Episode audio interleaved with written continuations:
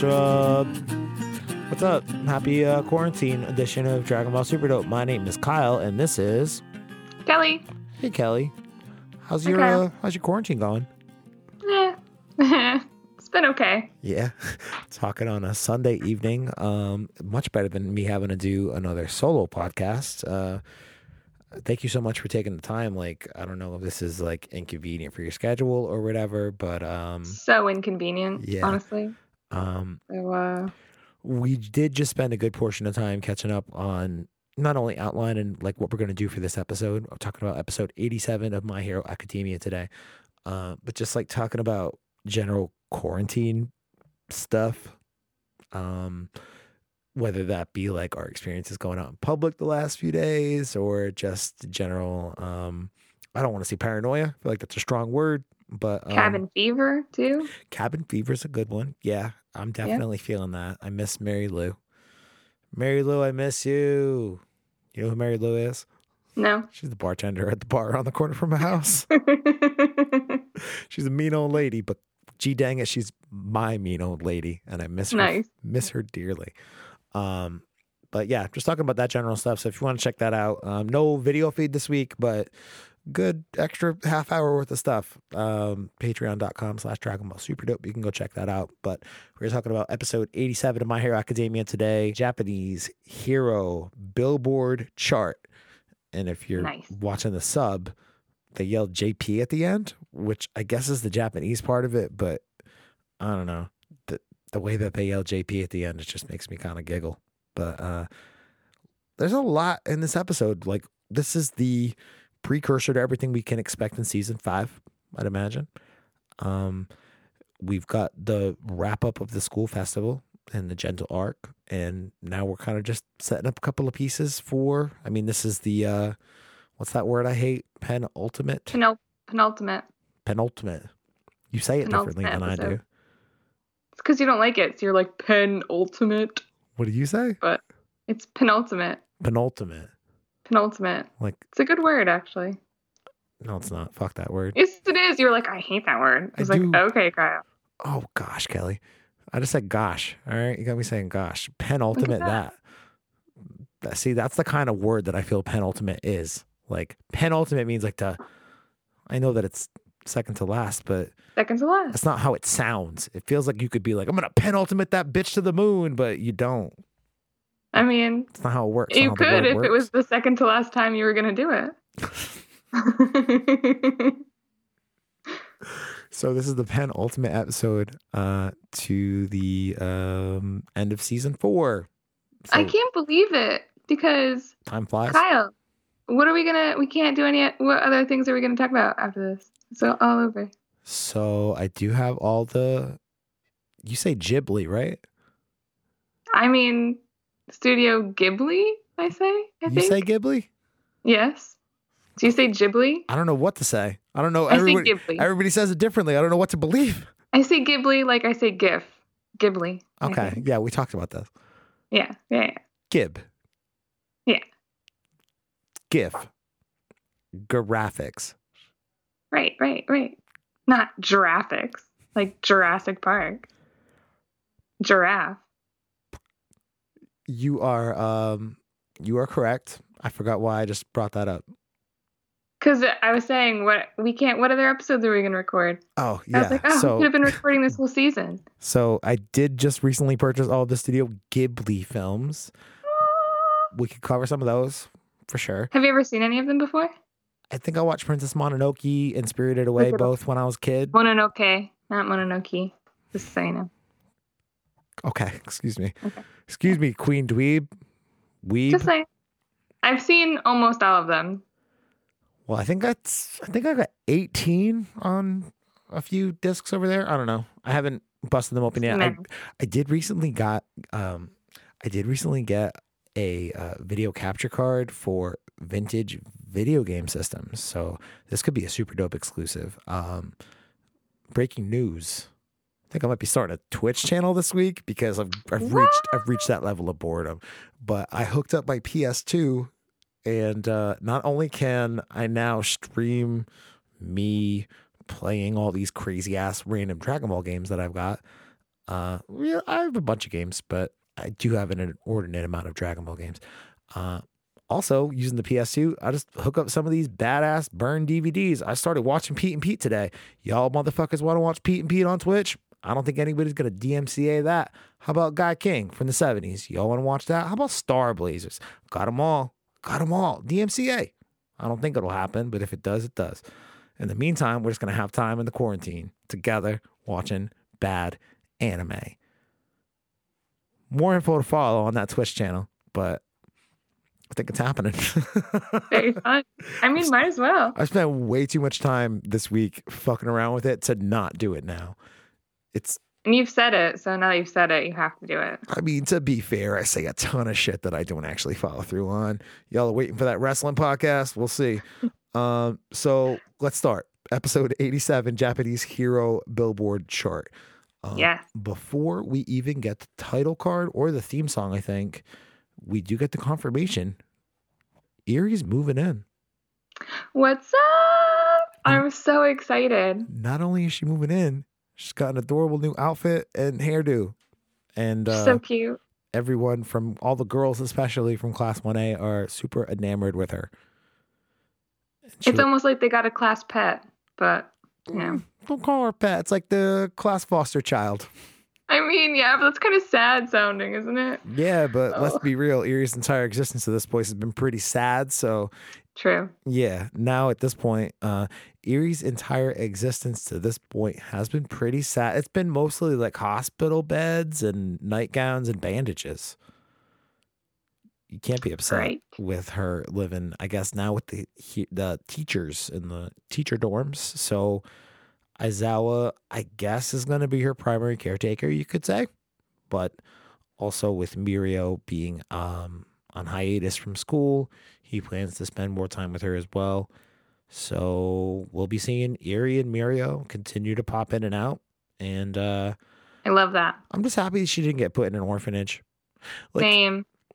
It it would have been pretty reckless if they did put her in an orphanage, knowing the type of power she possessed. Yeah. It would have been like irresponsible. I Uh, mean, yeah. we have seen um, crazy levels of irresponsibility displayed on a grand scale in uh, recent months. So it's kind of easy to overlook that uh, portion of the story here, but would have been pretty irresponsible to let Yuri just go to any old fucking orphanage. We need to let her live with the There you go. Um, I like that uh, Amajiki does get like uh, Amajiki's only like in there for two seconds. He basically pokes his head over into Mirio's shoulder and he's like, "Hey, she figures it out. Maybe she'll get to rewind your quirk." Yes, I was so glad they mentioned it because that makes me feel like it'll happen. I feel like it's going to be the thing that they dangle in front of us continuously. I don't know. I I would be so upset if Mirio never gets his powers back. I would be really upset. He Like- worked so hard. it's gonna have to be like some kind of ultimate big payoff when finally it happens and uh I, I like i don't know like what the appropriate amount of time to wait for something like that would be but yeah, i feel like they're gonna make us wait for a while probably a long time. She's so little. yeah and it's, it's like she's a long way away from being able to control what she's capable of um, right.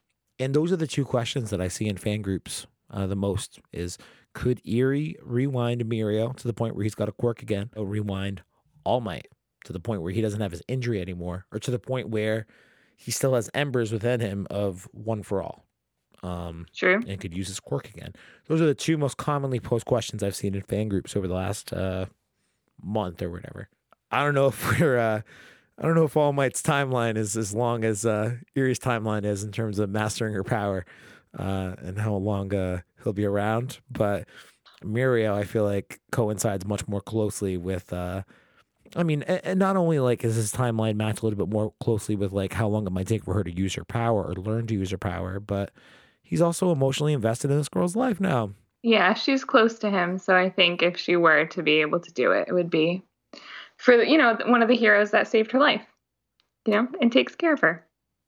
It's basically like a my two dad situation So cute, isn't it? with Uncle Deku coming in every once in a while, take her out for a field trip or something. Get her a candy apple.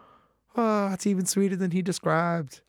So cute. So, all right, good. We got confirmation that Eri's still sticking around. I'm in for that. Obviously, I cry every time Eri's on the screen.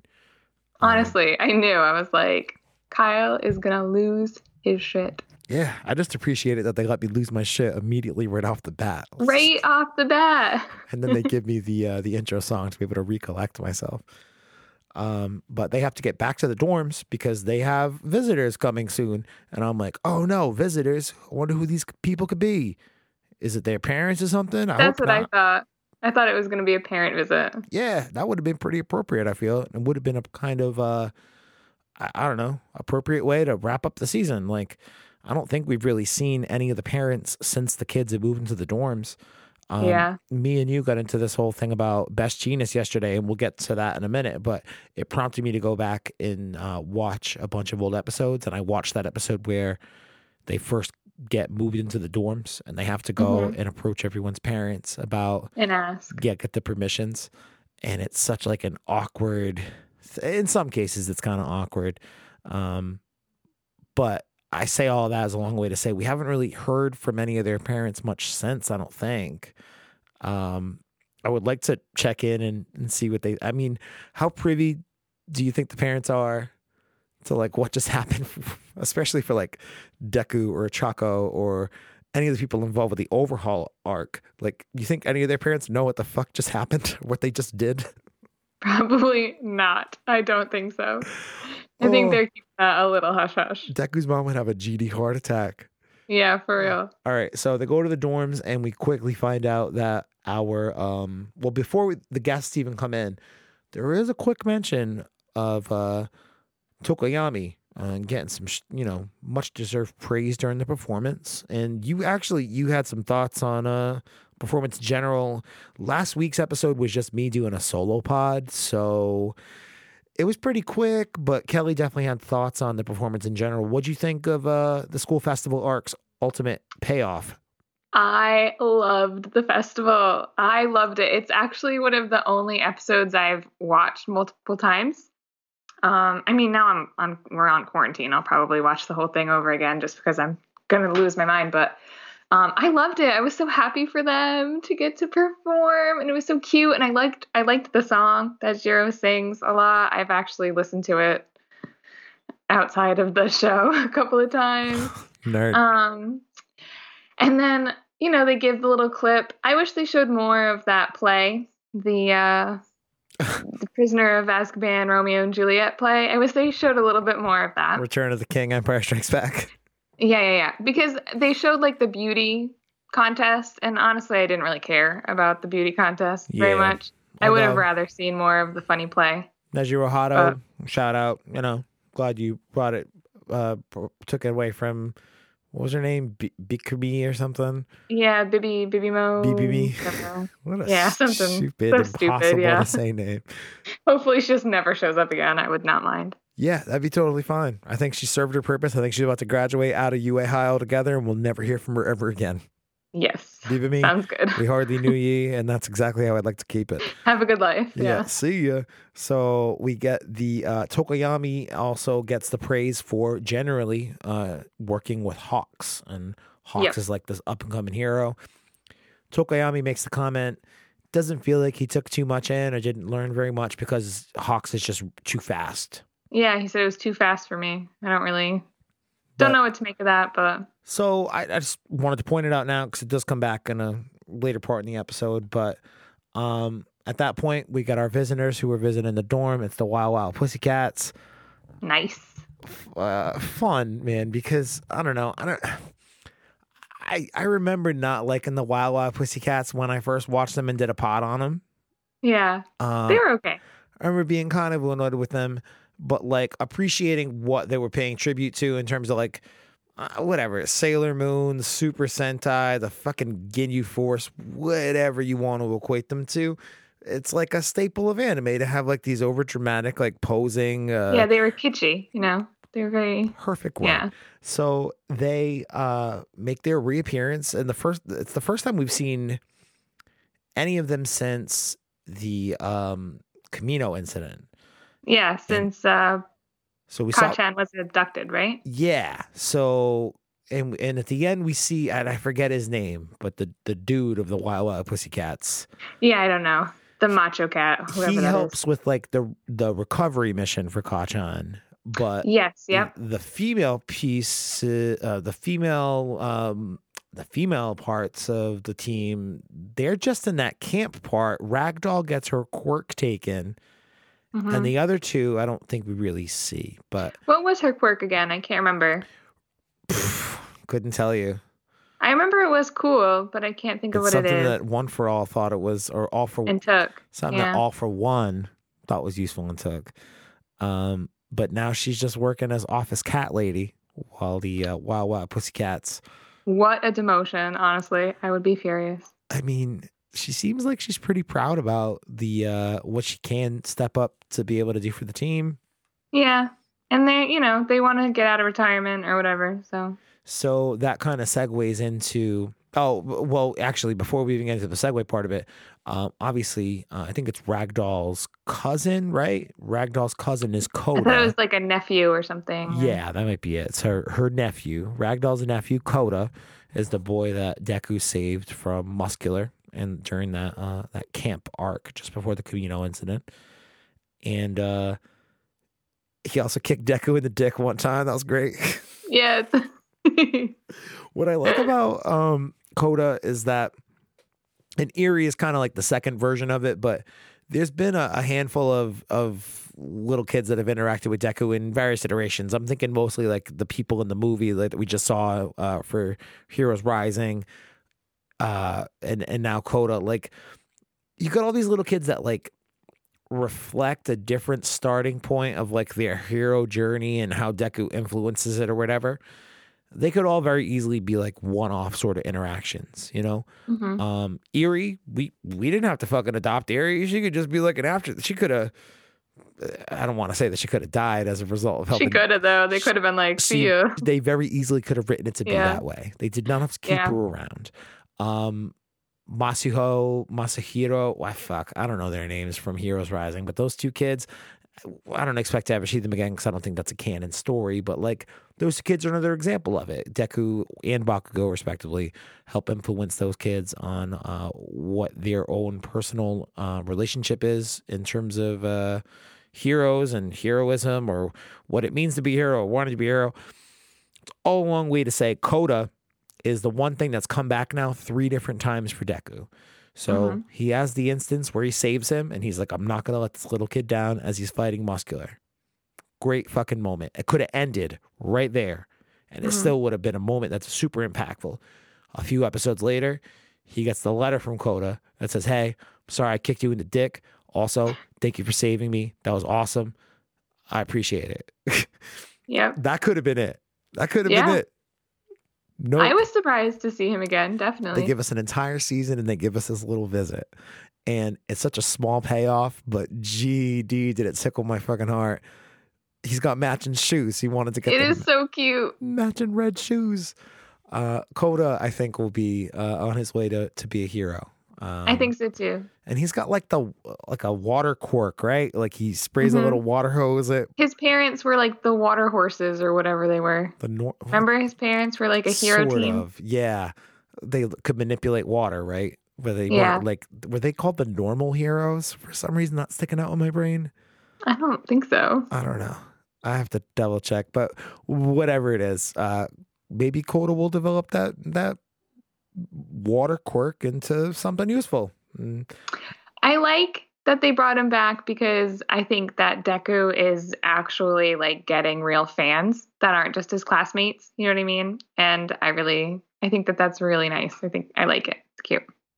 Yeah, the idea of Deku like developing a fandom isn't something that I've really ever thought about, but one by one, for sure, amongst all these little kids that we're talking about, he's just touching Yeah. all these kids one by one. Don't make it creepy. sounds worse than I meant it. Um, yeah, no, you're right though. Like he is starting to develop inroads with like having, um, you know, we'll say it's like a grassroots kind of fan base. Like yeah, he's not like he's like it. out there doing the gentle criminal thing, like making YouTube videos trying to hype up his brand, but he is going out of his way to make sure whomever the hell it is that he saves has got the most positive. Like he, he, Deku's basically operating as if he's a restaurateur who's got a fucking Yelp page and needs the highest of reviews all the time. Yeah, so he for just goes above and beyond in terms of service. but it's not coming from like a, a place of uh, capitalism and making money. It's coming from a place of his heart. So cute. Deku, you're too good for this world. And Um, he handled it so well, that thing with the shoes. Honestly, I'm such a weirdo. If somebody was like matching my shoes, I would be like, yo, like, don't contact me ever again, you creep. Kota gets so mad. I'm so happy that you stopped to point that out.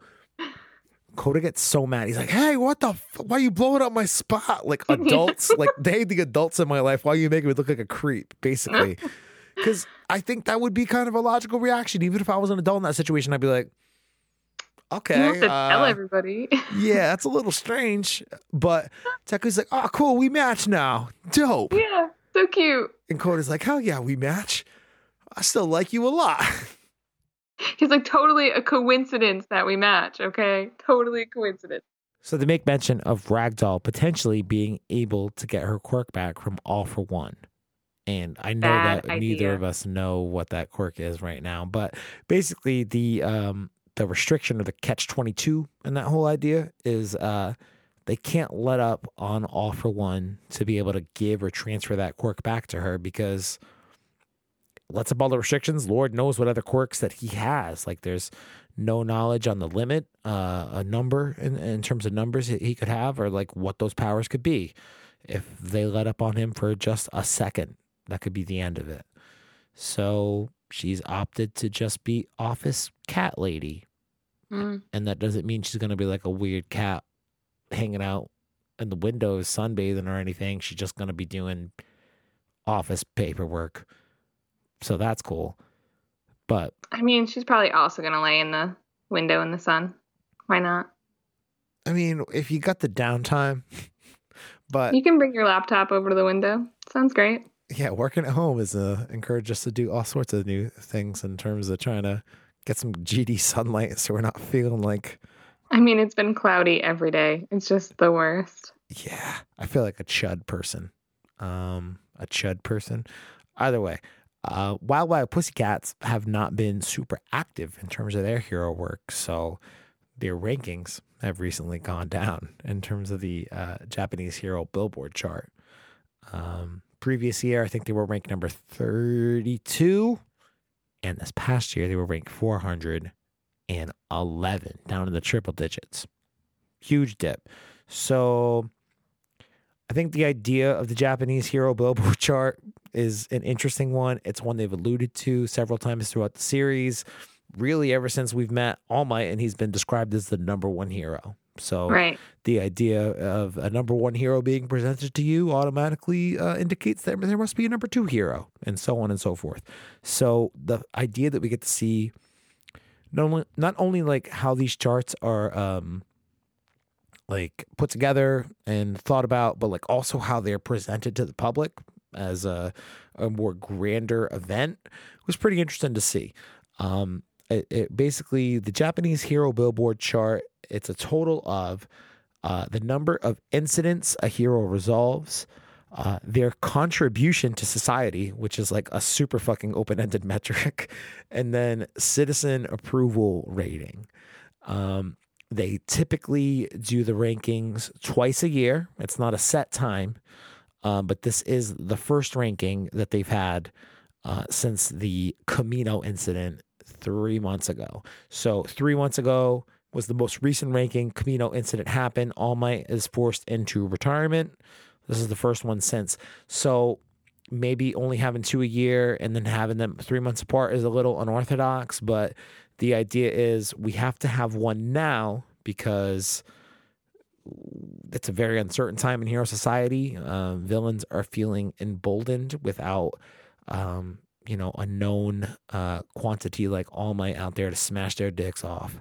So we need to anoint whoever that number one hero is going to be. Obviously, it's uh, sort of like unofficially done Endeavor because he's been the number two hero for so long, but we need to update the rankings here and uh, see where everybody stands and see how the symbol of peace, if there is going to be a new one, is going to shake out in this hero society at this point. So that all said, number of incidents resolved, contribution to society, citizen approval rating. Let's get our top 10. All right. Number 10, Ryuk Q, the Dragoon hero.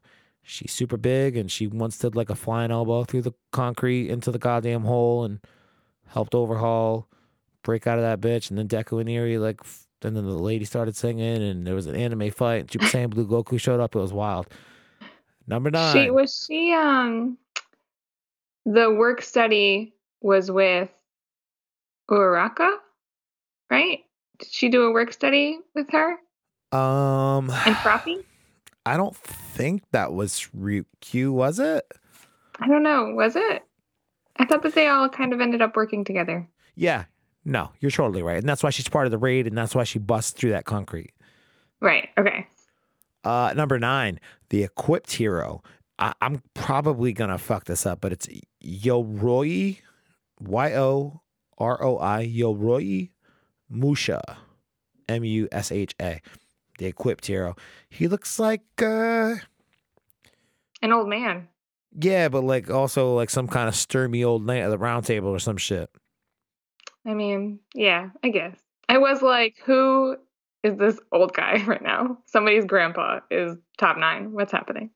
Number eight, the clean and shiny commercial laundry hero launch. What was this? What was this? I can only imagine or at least hope that it's like a reference to some kind of mascot in Japan for a washing but what commercial. was this? I this to me was so confusing. I okay, it, that dragon lady was beat in the top ten by a washing machine. that can Like, only say washa washa washa. wash, wash, wash, wash, wash, wash. What? Washa washa, washa washa washa I would washa. pay money to see a villain fight with the washing machine. I bet the washing machine hands out some ass whoopings.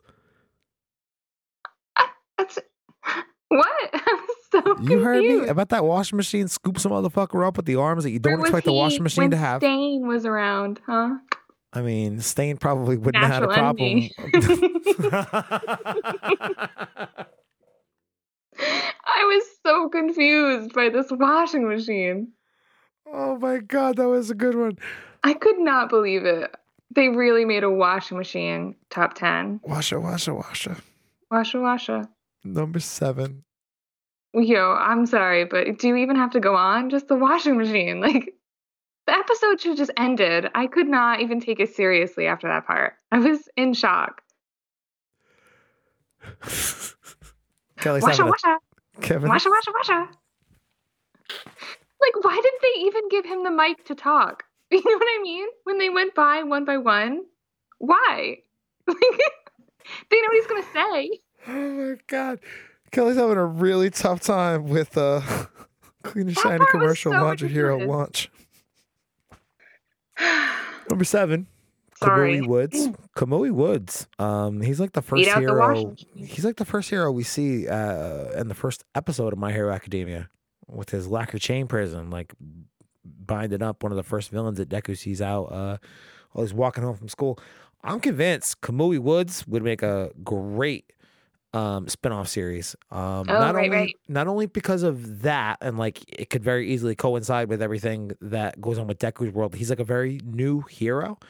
Um also a successful one. He's also part of that um Team, Kamino incident right?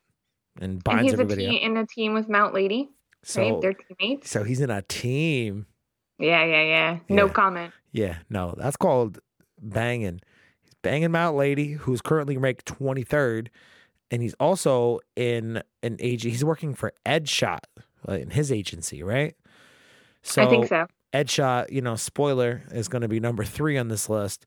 So the number seven hero and the number three hero and the number 23 hero, not to like discount Mount Lady in this either, all working together. I've alluded to it a lot several times, and we kind of saw some of it in the overhaul arc, although I think that was kind of forged out of necessity as opposed to like a um a specific tactic that a hero agency would choose to take up in in terms of employing like many pro quali- quality pro heroes but um the idea of like an Avengers kind of team coming out of this world at some point. hmm Kamui Woods, Mount Lady, Edgeshot. Maybe that's the beginning of the Avengers of the Mount, My Hero Academia world. All right, that's all I'm saying. Whether they're dating or not, whether or not they're um, solving the overhaul thing. Oh wait, they were all involved. I don't think Mount Lady was, was she? No, they were in the um one for in- all new no Nomu thing. Yeah, the right? Kamino incident. Yeah, Yeah, yeah, yeah. and we're gonna get there I a don't second. think they we're, were there for overhaul. we're gonna talk about. We're gonna talk. yeah, about, we're gonna talk about that. Yeah, we're gonna talk about that. I know. Uh, number six, the Shield hero Crust, who is uh, apparently a super All Might fanboy. Hate his name, Crust. Yeah, what the fuck? Yeah, Cut the crust off this shit sandwich is more like it. Am I right? disgusting. Number five, the Rabbit hero Mirko, M I R K O. Mirko. I thought it was like Mirko. Mirko is probably Mhm. the better way. I just I wrote it down, She haven't heard hot. it in a few hours. Yeah, Mirko kind of made us all think about going over to the fucking furry side with Carlton. Um, I do want to point out. I only stopped to point it out because it's a Dragon Ball thing. She's got the um, fuck, what's the word? The cadence or the sound or the timbre, uh, voice delivery of the voice actress who does Launch's voice in Dragon Ball. Um, and I mean blonde, mean gonna shoot you with a machine gun launch. Um, but she also has like that Bulma bunny aesthetic to her. Like she's the Mhm. bunny hero. So in my brain, when I first saw her and then heard her speak, I'm like, this is a fusion dance of Bulma and Launch, but Bulma was in her bunny costume and it worked into the Metamorian fusion genetics. Okay. Just pointing that out. All y'all Dragon Ball fans, listen to all the episodes. It's the kind of commentary you come for. Uh, I no- hope she's in. I liked her a lot. I hope she's in some future stuff. I hope she shoots somebody in the face. I'm so into it, really and truly. She was doing something for me. She needs to be in some more episodes. Oh my God. Do you have a hard on for the bunny lady? Do you think she has a fuzzy tail? I thought about it a lot. Like the little cotton ball one? Yeah, yeah, yeah. Probably. Yeah, I thought so too. But is it just part of her costume or part of her genetics? I mean, probably the costume. I'm pretty sure the ears are costume. I don't think that those are.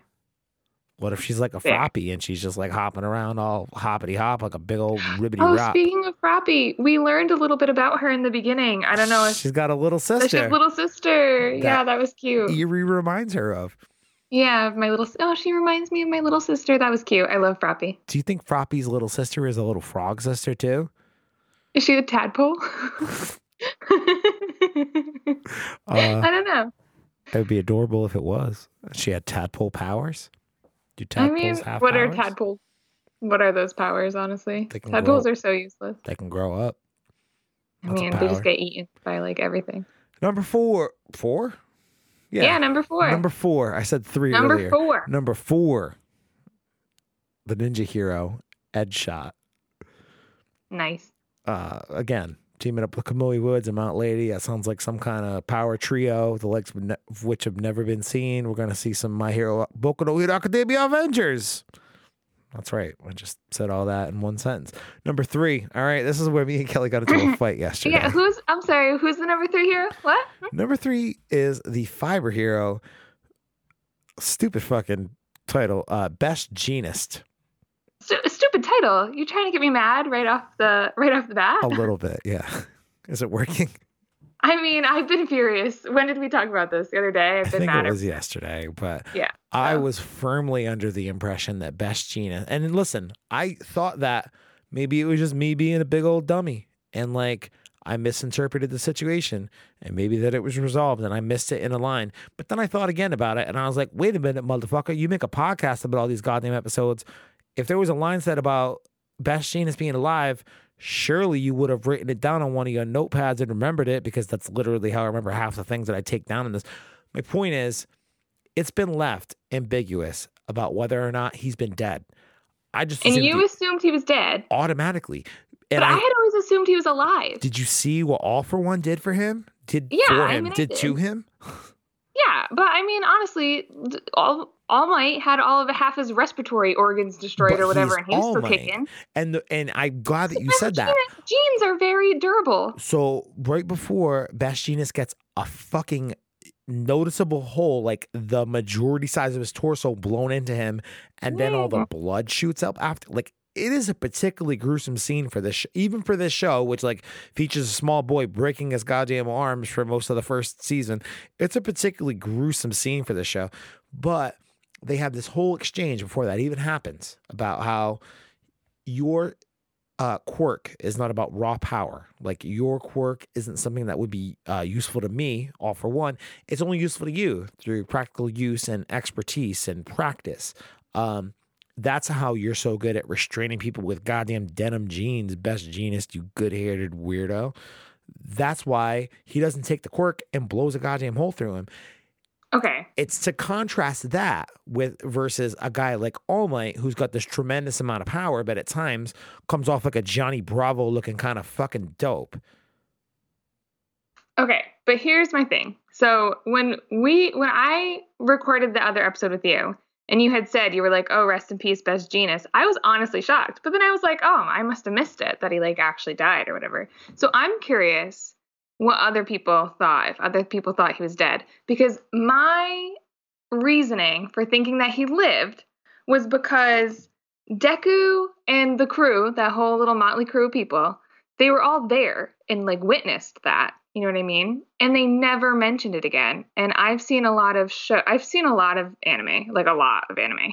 And I feel like they would have mentioned This is what they prompted me to go back. a hero they die. didn't see him die though. They were still hiding behind that wall. The Yeah, but the, they the students were behind that wall and knew that something was going on on the other side the entire time. And they don't break through and see what's on the other side of that wall until Kirishima busts through and they go to rescue Kacchan.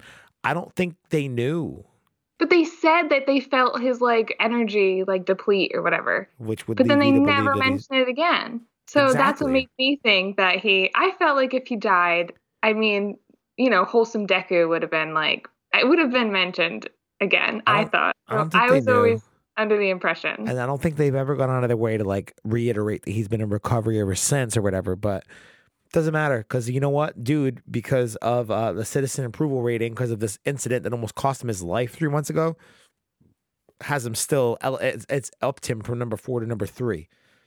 So number three on the My boy.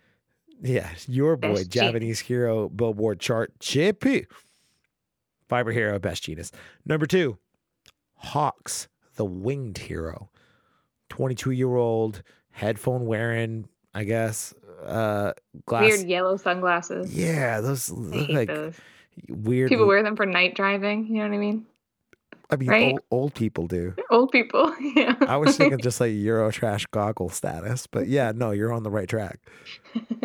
Um, he comes in at number two. Uh, it's really like, in terms of the series, all we've heard about him is Tokoyami went and worked with him. Uh, we saw him for a few scenes in the movie, but Mhm. again, it would have been it would have made more sense if we could have saw him here and then saw him in the movie. But I agree. was what it was in terms of timing, unfortunately. It did Um, sort of alter my perception of him a little bit, I think. Yeah, because Because you. I liked him in the movie more than I liked him in this episode. yeah, we're gonna get to Mhm. talking about how much of a. In, um, Pretentious. pretentious is Maybe. one way to say it, but I was gonna go more like. uh No, maybe you're right. Pretentious. Uh, I don't know. He just reminds me of one of my old bosses. Uh, and number one, Endeavor. No shock. Nice. So, so they list off all of the rankings in the top 10. They acknowledge that it's been three months since the Kamino incident and that it's a critical juncture, yada, yada, yada. All of the stuff that we alluded to earlier. Um, but they do pass the microphone and allow pe- several people to make, you know, a statement. Ryukyu talks about, um, you know, not being able to be deserving of the rank she got. Ed Edgeshot just wants to uh, make sure that he continues to bring about peace. And that prompts our new friend, number two hero Hawks, to say, Who gonna like hearing that? Your nonsense about bringing peace. Stain, meaning the hero killer Stain that Kelly referenced earlier, who would be the Wash, wash, natural. wash, wash, wash, wash, wash. Natural. Wash, wash, wash. So annoying. It was the worst. I was like, why'd you even give him the microphone? Honestly. So, People pay money for those tickets to sit and watch that. Oh, so Serious. Hawks. I love how passionate you were about the washing machine here. Hawk takes the opportunity to break down the rankings. Uh, he describes how best Jeanist. Kyle, I'm sorry, but just imagine that you're a villain and you've been working so hard and you get beat by a washing machine. Honestly, like, what kind of world is this? I don't understand. And is that a washing machine? Was that a person? Is there like a mom a mom washing machine? This is what I'm saying. I don't understand. Is this just like a washing machine Oh, that man. was experimented on, or is that a is that a person? I think it's a washing machine. So confusing. I just hate it. Anyway, hate it. Hawks breaks down the rankings. Oh my god. I love Yeah, how anyway, bothered you so are by it. Right, right. Hawks breaks down the rankings. Uh, he explains how Jeanist got the highest approval uh, with the boost from his hiatus and, you know, how it was kind of forced. Um, second is Hawks in terms of approval ratings. Uh, third is Edgeshot, and fourth is Endeavor. So, um, Hawks makes it known he thinks the approval number is the most important number right now. And now that the symbol of peace is gone, why are less accomplished heroes uh, playing it safe um, when we've got so much to try to, I guess, prove right now in the face of heroes, uh, excuse me, criminals feeling more emboldened. Um, so we get a little bit of background on who Hawks is. 22 year old started his own hero agency at 18. In the second half of that year, uh, his hero agency was ranked in the top 10, and he's just been on the steady incline ever since. Now he's number two uh, number one, or we'll say quote unquote number one in terms of approval. If Best Jeanist hadn't just got a fucking hole blown through him three months previous, I imagine Hawks probably would have had a higher approval rating. But I don't know. It was like a jerk speech, though. You know what I mean? Because it's what a jerk. I just didn't like him. Ugh, gave me a weird vibe.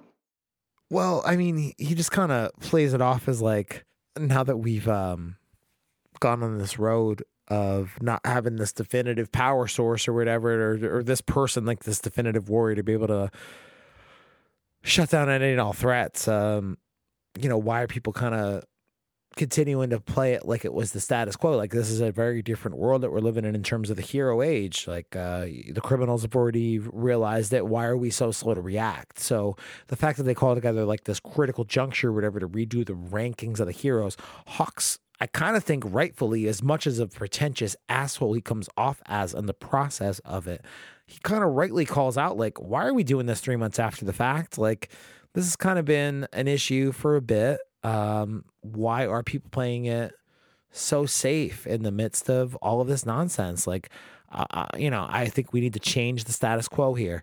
And this is all leading up to him eventually handing off the microphone to, um, what's the word? Short, monosyllabic, um, endeavor, who. Man, a few words. Yeah, like in response to what that dude just said, especially. And I like that Yeah. he calls it out. He's like, I don't want to fan the flames like that young man just did. But Yeah. just watch me. And I'm like, That was oh, Pretty cool. Yeah. It was a pretty badass moment. And uh Hawks gives him the slow clap. I know what a dick, honestly. douche. But also, I've been the victim of many a slow clap in my life. That's not a sex joke. When people don't join in on the slow clap, it makes the slow clap somehow worse, Yeah, I bet. exponentially worse. So, slow clap starts, cuts to the commercial. We go to uh, backstage. So, I did want to point out even though Endeavor did a really good job keeping his act together on stage in front of everybody, the second he gets backstage with Hawks, he's like ready to strangle this motherfucker and turn him into a roast chicken. like Yeah, he's furious. he's so so mad, and they. What I like about this uh, scene is kind of the thing that sort of attracted me to the whole pro wrestling thing in the last few months.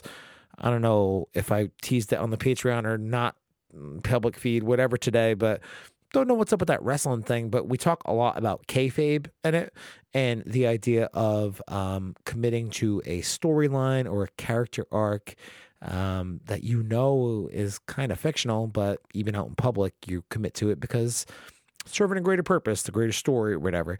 In this case, it's the story of trying to appease or put your citizens at ease and make them think that the hero community has it together. And Mhm. Hawks is very cognizant of that. And apparently, his whole speech that we just saw in the scene previous was a way to maybe tempt Endeavor into overreacting or blowing up. And Endeavor didn't do that and kept it calm and responded the way that he did.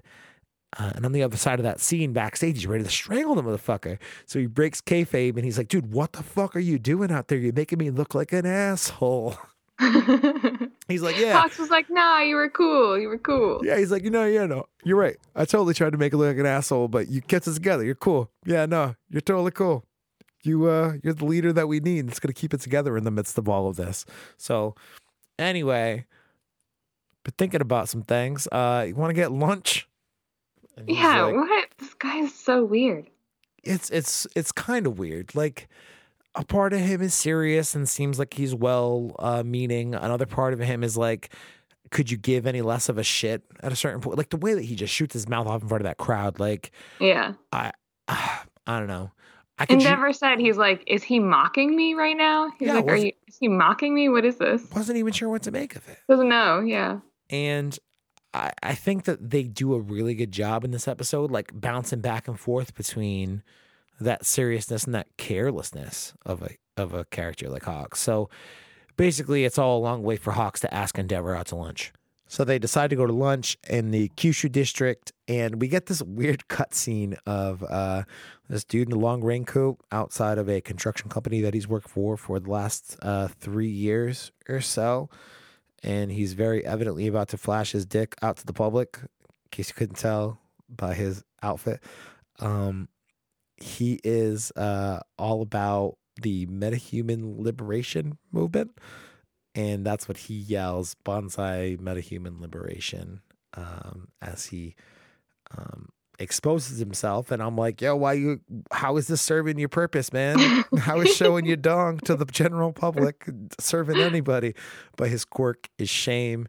The more shame he feels, the more powerful he becomes. So he's a 31 year old man in a raincoat showing his dick off to get more power, named Teru Hazukashi, um, who is heavily influenced by the Destro's life story. So Destro is a I won't say like fabled villain, like in the sense of all for one, but he's some kind of older villain in the world of Boku no Hero Academia, who apparently wrote a book that is becoming um, a little bit more um, in vogue More popular. Yeah. in recent years, given the uncertainty of civilization as a whole. So, um, more to come on that. I'd like to know more about who Destro is, but obviously, pretty thinly veiled allusion to uh, to Mein Kampf, right? Like, I mean, I didn't put it together until you said it, but yeah, sure. now that I said it, it's pretty much like think about though. I mean, I kind of was like, oh yeah, I, that does sort of make some sense. Yeah. Woo! It's just influencing. Really quickly though. Yeah. Talk about one of the worst quirks ever. The more the more shame, the more embarrassed you are, the more powerful you get. but think about it from like uh a relative situation like you don't need to necessarily be showing off your dick to fucking be shameful like i remember. Yeah, but I'm just I feel like I don't know, like I almost am never embarrassed. I because I hate being embarrassed. i'm so almost I'm- always embarrassed Well, like, why would you want to be more powerful when you're embarrassed? When you're embarrassed, you kind of want to like hide and go away, right? You don't want to like Hulk out when you're embarrassed. I yeah don't but know. if you can was a- knowingly if you can knowingly manipulate yourself into situations that you know will shame you when you're trying to uh, make use or capitalize on peak power i could i could orchestrate that in a minute yeah I mean, but how many times can you like, like this guy? He's like gonna flash himself to all these just people. fucking find other After things that while, embarrass wouldn't you you find that not embarrassing anymore? Just like, find you know different I mean? things that embarrass you, like returning your, you know, video to Blockbuster a week late. That's embarrassing. No, it's no, it's not. Just never return them. Avoid it. What? And incur a twenty seven ninety nine fee? Use a fake ID when you get them. Nobody even has Blockbuster anymore. Exactly my point in bringing it up. How about libraries? People still go to libraries, right? I officially own several library books now. Did you pay a fee of twenty seven ninety nine for them? it was like the book price. Yeah, I had to just buy the book. Exactly. So, But I, I don't know. I'm not embarrassed by it. I just I think that that's just the weirdest quirk. I just this episode, this whole episode gave me like a a better view of like the My Hero Academia world in general for a couple reasons. Because when the Wild Wild Pussycats were talking about how they're in the 400s, but they were still happy about it because they're in the three digits, I was like, oh shit, there's a lot more heroes than I really thought. You know what I mean? So that was kind of eye opening like Pokemon and shit. freaking washing machine hero. I was like, yo, somebody is on crack. You are Okay. not going to let this washing machine hero go. I can't. I was like, what is this? And then this guy with his shame quirk, because I have seen some quirks that are kind of unfortunate because they can be like deformant, you know, they can be like almost like deformities and stuff. So I've seen some that are kind of weird, but then it's like, oh, the more ashamed you feel, the stronger you get. I don't know. It was very eye opening to me for the universe of My Hero Academia in a way. They do a good job every once in a while pulling you out of the main story and like having you take like a more 30,000 foot view kind of approach and being like, this is the world at large and uh, understanding like how all of these major decisions that have been made in our heroes, or not not necessarily just Deku's story, but like the story in and around him, how they affect the larger world. And this Kamino incident and All Might, like it is one of the most badass anime fights I've seen in a very, very long time. But it's also affected this the history of the world that we're watching this anime in. Pretty cool. Yeah, crazy episode. So they go to Kyushu. Uh, Hawks takes care of this dong slashing, slashing, dong flashing weirdo pretty quickly. He takes care of everybody's problems pretty quickly. Yeah, He- people pleaser. Yeah, and like very. That makes me think he's a snake. I don't like people pleasers. I don't like. I told either. you, I you know how I said I don't like when people are too nice. People pleasers bother me. That's why I haven't been nice to you once. yeah, don't Won't be. be like, bye, Kyle. It was nice knowing you. I'm ready for it. Um, Good luck on your podcasting ventures. Yeah. So Hawks solves that problem. He saves a puppy from getting hit by a truck. He uh, helps carry an old woman's luggage across the way. Um, all like while he's walking and trying to get Endeavor's input on where to go for lunch. So uh, they go and get some, I want to say it's called takoyaki, but there's also a pretty fair chance that I just made that word up. Um, they go and get some takoyaki, we'll say, and Sure. they're uh, eating in what seems to be an upstairs private room. Gorgeous view, and Hawk sort of lets him in on the uh, why he brought him to lunch, what this whole thing's about. Um, the Nomus um, are rumored to be back, and uh, Endeavor having fought some Nomus in season three. And one of the more memorable fight scenes when he like runs across that building with his boots, heels like cutting into the side is Yeah, melting it or whatever. Yeah, so badass. so cool.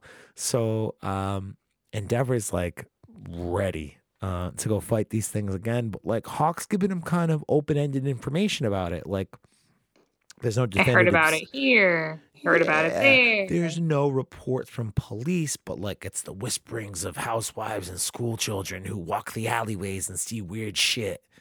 It was really weird. Yeah, like these So little vague. whispers of society things, which like doesn't really coincide with much of the hero investigation stuff we've seen to this point in the series, which I think is worth pointing out that he's like, yeah, you know, I hear stuff here and there. Where like everyone else is my like, own hey, what's up?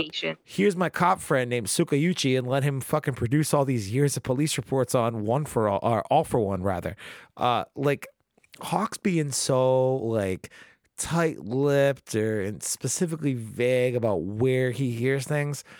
So irritating too. The whole thing was so irritating. Oh, it was just a rumor, but it could be not a rumor, but it was just a rumor here, and people are just stirring up stuff. But like they allude to other stuff there too. Like Ugh. he straight up just asks for Endeavor's food, and he's like, "Oh, I'm sorry, I've got no self control." Like, oh, and by the way, I scouted your son to come work for my agency because it wouldn't have looked good if the number two hero's son worked for my agency. Like, how much of a sociopath are you out to try to prove yourself to be in this first lunch meeting? Because you just Yeah, hit three major red flags, like right out the goddamn gate.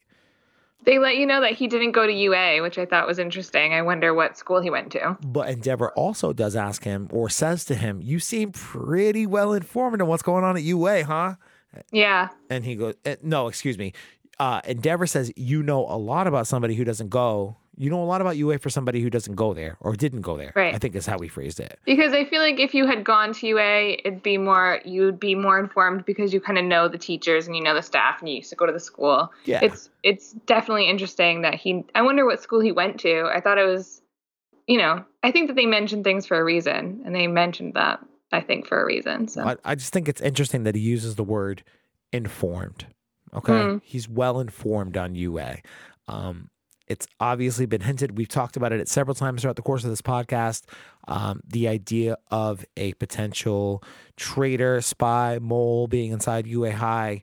Um, it was definitely, and and again, we've started covering Boku no Hero Academia like over a year ago now. So many things have changed uh, since that point in time. But uh, when we first started covering it and I was getting familiar with the series, Horikoshi was like, "Oh yeah, that's right. I did start that little thread line there. I should probably Follow follow, it up." yeah. so maybe this is the start of him starting to follow up on that. But I just think it's very curious that Hawks uses the word informed specifically, almost as if he has an informant. Um, but he speaks more specifically to like or vaguely, I, I guess, about you know these rumors of nomus out there in the world and how they could be new and improved, and how um, I mean they do have like a little cutaway where Dabi is like going into the room and like releasing it or whatever. yeah, with that creepy eye. Yeah, what's he call it? All new, right? Is that what it's called or brand new? I don't remember. I thought I wrote it down, but apparently I didn't. I think he calls it all new, but he lets it out and it has like I mean, the old Nomus, like we know what they look like. They got the brains on the outside and like these big muscular friggin' hulking bodies or whatever. Yeah. In that Dabi shot, and kind of when it's on the prow or like on the move toward the window to go break up this awesome, not inconspicuous at all lunch date uh, between Hawks and Endeavor, it looks kind of like a shadow figure almost. Like it doesn't have Mhm. that big bulky body thing going for it. Yeah, So- it looked sleeker than the other ones for sure. yeah. But it also looked like and I don't know if it's just like an animation choice and like trying to keep us, you know, Fluid, right? super fluid. Like it's like kind of shrouded in secrecy almost. But fluid is the perfect adjective. You stole my word. So Sorry, cut it out. my bad. I wonder, I wonder about this new um, Nomu because Endeavor did really well against them in that other fight. They, I found that they were pretty flammable. I wonder if this one's going to have been altered to be flame resistant. So I think that they kind of give you a hint as to the answer to your question before the episode wraps. Like Endeavor comes, up, like Endeavor is like, oh, I guess they weren't rumors, huh? And he Yeah. kind of like looks at Hawks. So I wonder if Endeavor really trusts Hawks. I don't think so because that felt like a setup to me. because even Hawks is like, I'd like to team up with you.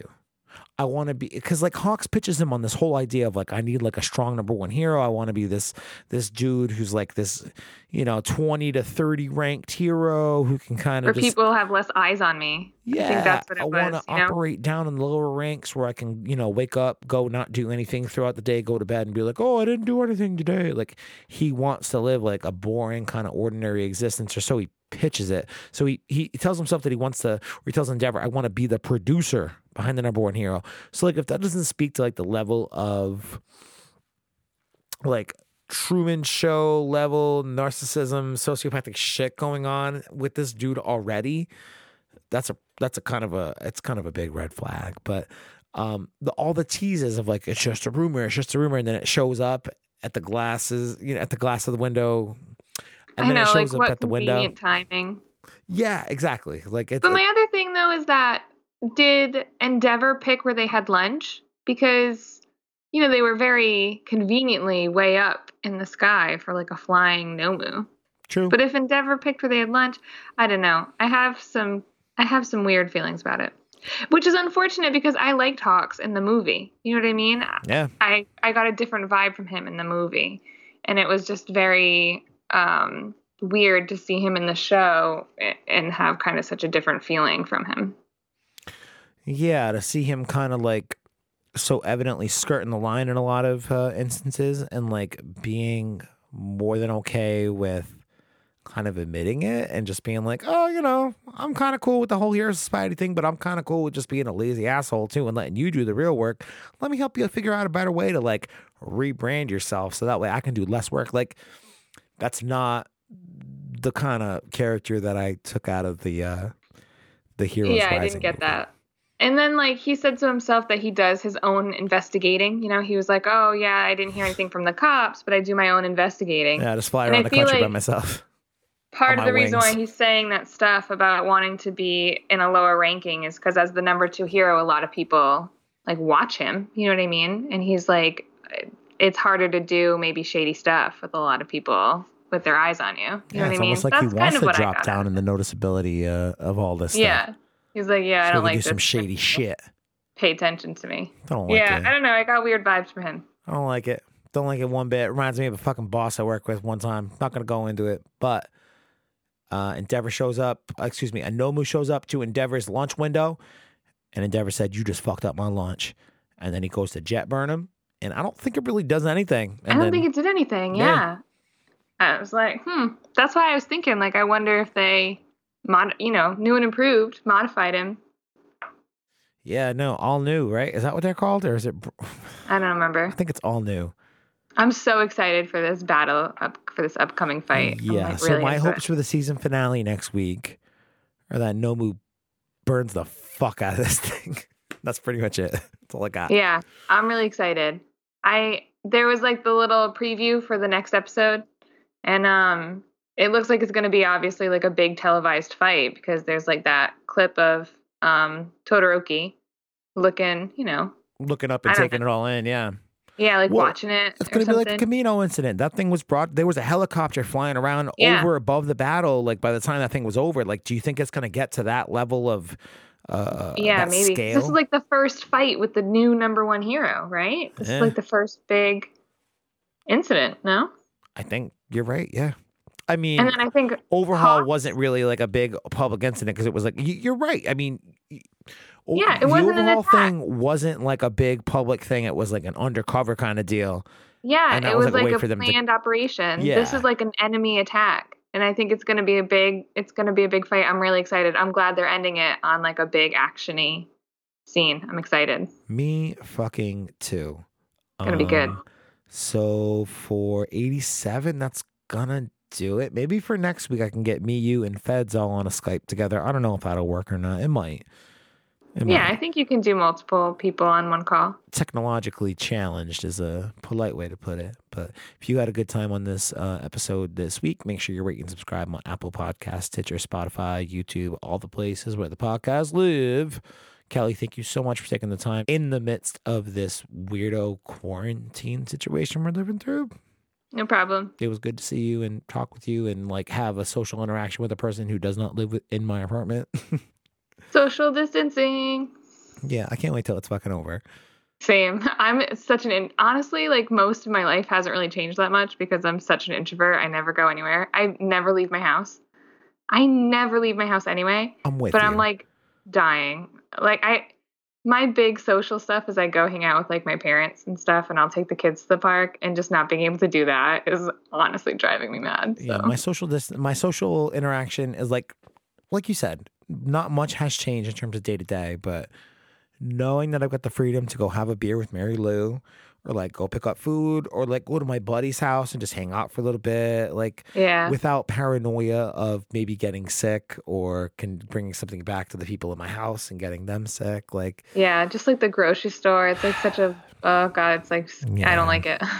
i hate it i so Can we it. ask your listeners? Um, I don't know how many you have, but can we ask them if they thought that Best Jeanist was dead? If he, if they can let I us know. yeah. I mean, if you guys thought that, did you guys think Best Jeanist was dead? If you made it to the episode here, I think you kind of owe us a, an answer. Did you think Best Jeanist was dead? We'll put up some stuff on Instagram or Twitter too, maybe. But Yeah, I want to know what people thought. um, at- Maybe it was just me. Maybe I was naive. no, you're not alone because I texted one of my, I texted our social media girl MJ in Texas yesterday, and I said, hey. Did you think Jeanist was dead? And she's like, I know what's up with Jeanist. I'm like, Did you watch today's episode? She said, No. I said, All right, well, if you watch today's episode, you'll know that they reveal that he's still alive. She's like, Oh, all right, well, I already knew that. But she Yeah. treated it as if it was a big reveal that he was still alive. Like, I think that they intentionally left it ambiguous, you know. I, I don't know. Uh, well, let, let me back it up. I think they left it ambiguous, didn't realize it. And they were like, oh, we can use Best Jeanist as a great way to articulate the approval rating of heroes like rank on the chart, is what I think really happened. But Yeah. let us know what you think at DB Superdope one on Twitter, at DB Superdope on Instagram. You can email us at um what the fuck is that? You could email us uh dbsuperdope at gmail.com rate, subscribe, all the things. Share it with your friends. Okay, we're in quarantine. We got lots of downtime to listen to stuff. If you need more stuff to listen to, Patreon.com/slash Dragon Ball Super Dope. We've got several videos of the last couple months of podcasts. I don't know, almost hundred extra episodes. We did all of Death Note. Did lots of Boku no Hero Academia as well. First two seasons. So go check that out uh, at that five dollar tier. We appreciate it. I've lost uh, lots of work as a musician in the last two weeks, and it sucks balls. Um, yeah. Kelly, thank you so much. I hope to see your face again. Eventually. Well, at least digitally in the meantime.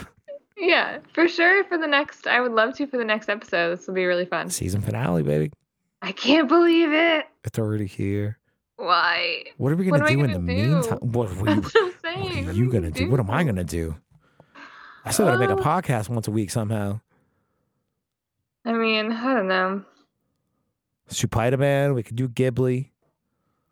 Ghibli. We'll find some You stuff. should watch Porco Rosso. It's a good one. Okay. Well, we'll figure out. We'll we'll, we'll game plan that stuff. Uh, In the meantime, gonna raise my hand with the peace sign. Kelly's gonna tell me movies. Do do do do do do do do do do do do do do do do do do do do.